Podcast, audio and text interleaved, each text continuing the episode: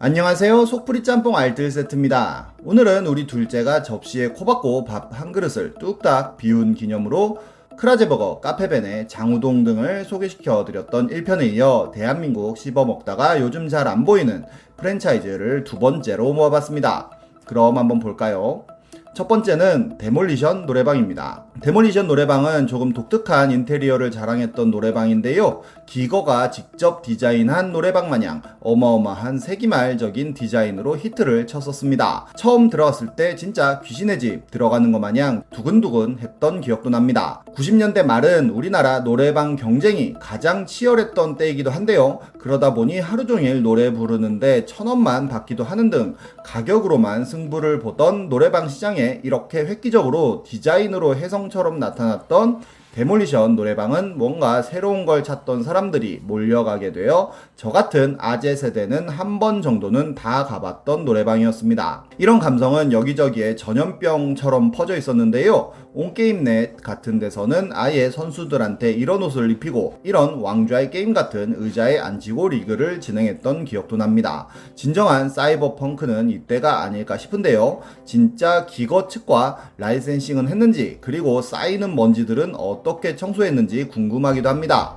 한 유저가 이렇게 기괴한 인테리어가 나온 이유에 대해 글을 쓴 적이 있는데 지정된 인테리어 업체만 이용하게 하여 인테리어 비용 뻥튀기로 돈을 벌었다는 것이었습니다. 이런 인테리어 뻥튀기 수법이 요즘에는 일본식 라멘 가게의 원피스 피규어 같은 걸로 적용되고 있다고 하네요. 사실 90년대 말과 2000년대 초반에는 놀라 자빠질 만한 인테리어들이 많아 뉴스에도 나왔었는데요. 신촌에는 귀곡 산장이라는 이름의 귀신의 집 테마 카페도 있었는데 데몰리션 못지않은 기괴함을 보여주었고 교도소라는 정직한 이름의 카페는 정말로 철창 안에서 커피를 마셨으며 네스케이프라는 이름의 카페는 사무실 마냥 컴퓨터를 자리마다 놨다고 하네요. 데몰리션이 외국산 에일리언으로 만든 인테리어였다면 순수 국내 캐릭터인 용가리 노래방도 같이 유행하기도 했었고 정말 지옥으로 들어가는 느낌의 밀레니엄 노래 연습장도 있는데 밀레니엄은 아직도 있다고 하네요. 그리고 핑크 노래방은 정말 이름까지 제대로 광기를 보여주는 것 같습니다. 이때가 세기말 감성으로 도배가 되었었다면 지금은 인스타 감성 카페들이 유행하고 있는데요. 또 유행이 어떻게 바뀔지 궁금해집니다. 다음은 크라운 베이커리입니다. 크라운 베이커리는 크라운 제과에서 만든 빵집 프랜차이즈입니다. 90년대에 크라운 베이커리가 생기기 전에는 빵집은 동네 빵집밖에 없었는데요. 업계 최초로 프랜차이즈 빵집을 만들었고 슈베르트 송어를 배경음으로 하는 TV 광고에 김혜수, 고현정, 최지우, 이승기 등 당대 최고 인기 연예인들을 출연시키고 TV만 틀면 나오게 하는 공격적인 마케팅을 하여 동네 빵집들을 점점 고사시키고 전국적으로 크라운 베이커리 가맹점들이 우후죽순 생겨납니다.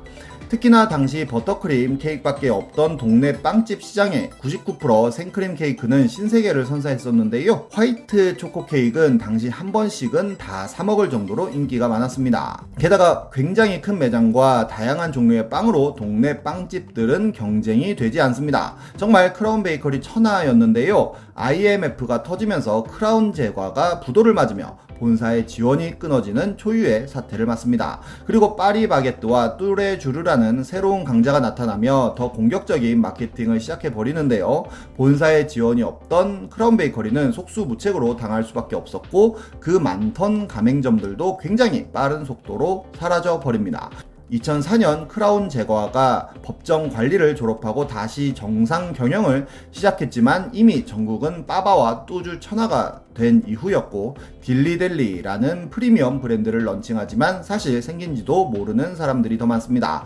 결국 2013년 크라운제가에서는 크라운 베이커리 사업 철수를 선언하였고 더 이상 빵을 만들지 않습니다. 그리고 가맹점주들에게 빵 공급 가격을 50% 올려버리는 등 사업 포기를 유도하기 위해 압박을 하여 가맹점주들이 시위를 하기도 했었습니다. 전 개인적으로 동네 빵집이 빠바나 뚜주보다 맛있다고 생각하는데요. 빠바나 뚜주 이후에 빵집은 어떤 게 나올지 궁금하네요.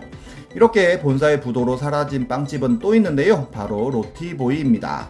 국내에서 브랜드를 만드는 경우가 있는가 하면 해외에서 잘 되는 브랜드를 가져오는 경우도 있는데요. 심지어 공차나 스무디킹처럼 한국 법인이 아예 해외 본사를 인수하는 경우도 생깁니다. 로티보이도 말레이시아의 번 브랜드를 우리나라에서 런칭한 케이스인데요. 가게에서 나는 향긋한 빵향 때문에 한번 안 사 먹어볼 수가 없었던 아이템이었습니다. 가히 델리만주에 버금갈 정도로 향이 강렬했었는데요. 번 종류도 로티보이, 버터 밀크보이 등 다섯 종류로 굉장히 단순하였는데 트랜스 지방과 콜레스테롤도 없는 웰빙빵으로 굉장히 큰 인기를 얻습니다. 나름의 핵인싸 아이템이었던 로티보이는 인기에 힘입어 200여 개가 넘는 매장이 생기면서 파파로티, 파파앤번, 로티맘 등 비슷한 로티 시리즈도 어마어마하게 생겨버립니다. 그러면서 로티보이만의 경쟁력은 약해졌는데요. 그리고 정말 갑작스럽게 부도가 납니다. 이때 가맹점주와 말레이시아 본사 그리고 한국 총판의 말이 달랐는데 가맹점주와 말레이시아 본사는 한국 총판에서 가맹점주로부터 1천만 원씩 물품 보증금을 받아놓고는 이를 로티보이에 사용하지 않고 선샤인 케밥, 데일리 브라운, 미스터 무시팡 등 다른 사업에 사업에 투자했다가 전부 다 말아먹었고 결과적으로 본사에 내야 할 돈을 주지 못해 15억의 미수금까지 발생하였다는 주장을 했습니다. 실제로 원자재 발주를 넣어도 재료가 들어오지 않아 빵을 만들지도 못했다고 하는데요. 결국 가맹점주들은 본사 측에 이메일을 보내 본사가 직접 지원해 달라고 하는 상황까지 갔었다고 합니다. 하지만 한국 총판의 말은 달랐는데요. 본사에서 받은 생지 제품의 분량이 많아서 수급이 어려웠고 이 불량분까지 모두 본사에서 청구하여 자금난이 일어났으며 이러한 일들이 모두 본사에서 한국 시장에 직접 진출하기 위해 꾸민 일이라는 주장이었습니다. 결국 실제로 말레이시아 본사에서 한국 지사를 설립하기로까지 하는데요. 가맹을 새롭게 하고 부활의 신호탄을 알리며 다시 한번 로티보이를 최고의 번 브랜드로 성장시키겠다고 다짐했지만 한번 잘 안 보이기 시작한 빵은 다시 찾지 않아서 그런지 현재 로티보이 매장은 20여 개만 남아있으며 오히려 개인 카페들의 번을 납품하는 운영을 하고 있다고 합니다. 다음은 봉구수 밥버거입니다. 봉구수는 수원의 동원고 앞에 자본 10만원짜리 노점으로 시작했는데요. 점점 학생들에게 입소문이 나며 나중엔 하루에 1000개씩 팔리면서 대박이 났다고 합니다.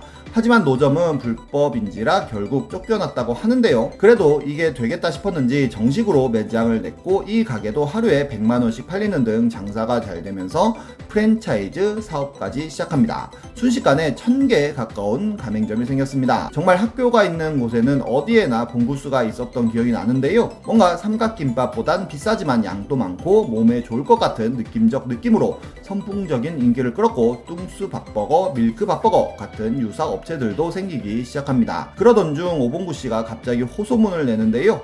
봉구스 가맹점주의 부모가 셰프 밥버거라는 새로운 프랜차이즈를 만들었고 봉구스의 노하우를 가로채 장사를 한다는 것이었습니다. 그러면서 너무 화가 나고 억울하다며 도와달라는 내용이었습니다. 셰프 밥버거에서는 본인이 거대 프랜차이즈 자본가도 아니며 밥버거도 김밥처럼 한식의 한 종류라며 다양한 브랜드가 경쟁할 수 있다는 주장을 했지만 셰프 밥버거 매장에서 봉구스에 상호가 찍힌 밥버거 틀까지 발견되면서 많은 욕을 먹습니다. 그렇게 봉구스는 많은 사람들의 응원을 받으면서 승승장구 했는데요. 어느 날 노점상에서 시작해 성공한 청년 사업가로 알려진 인물이 약을 했다는 뉴스가 나옵니다. 실명이 나오진 않았지만 누가 봐도 오봉구 씨였는데요. 바로 봉구스 밥버거는 페이스북을 통해 직원과 점주 고객들에게 사과문을 올립니다. 그렇게 봉구스는 뽕구스라는 별명을 획득하게 되는데요. 게다가 가맹점주들에게 포스 설비를 특정 업체 것만 설치하도록 강요하였는데 굉장히 불합리한 계약 요건이라 가맹점주들은 100% 리베이트를 받았을 것으로 추측을 했었고 뽕구스 사건으로 가맹점들의 매출이 하락하자 오히려 본사에서는 광고비 비중을 가맹점주 50% 에서 80%로 올리면서 일방적으로 통보하기도 하여 더 큰 욕을 먹게 됩니다. 이래저래 가맹점주들만 더욱더 힘들어지는 상황이 된 건데요. 결국 2018년 내내 치킨에서 봉구스를 인수하게 되었는데 가맹점주들에게 인수 사실조차 알리지 않은 것으로 밝혀집니다. 결국 대표는 해외로 나갔다는 소식 이후로 관련 뉴스를 찾아볼 수는 없네요. 그렇게 뽕구스에서 런구스로 다시 한번 별명이 리뉴얼됩니다. 결국 천여 개였던 매장은 현재 절반 정도로 줄었는데 있었는데요. 워낙 객단가가 낮은데 은근히 재료비도 많이 들어가 수익 자체가 크지 않고 이번 사태로 학생들이 등교도 하지 않으면서 이래저래 가맹점주들만 힘들어진 상황인 것 같네요. 정말 전 재산 투자하여 프랜차이즈 차리신 분들 많을 텐데요. 모두가 장사 잘 되면 좋겠습니다. 지금까지 속풀이 짬뽕 알뜰 세트였습니다.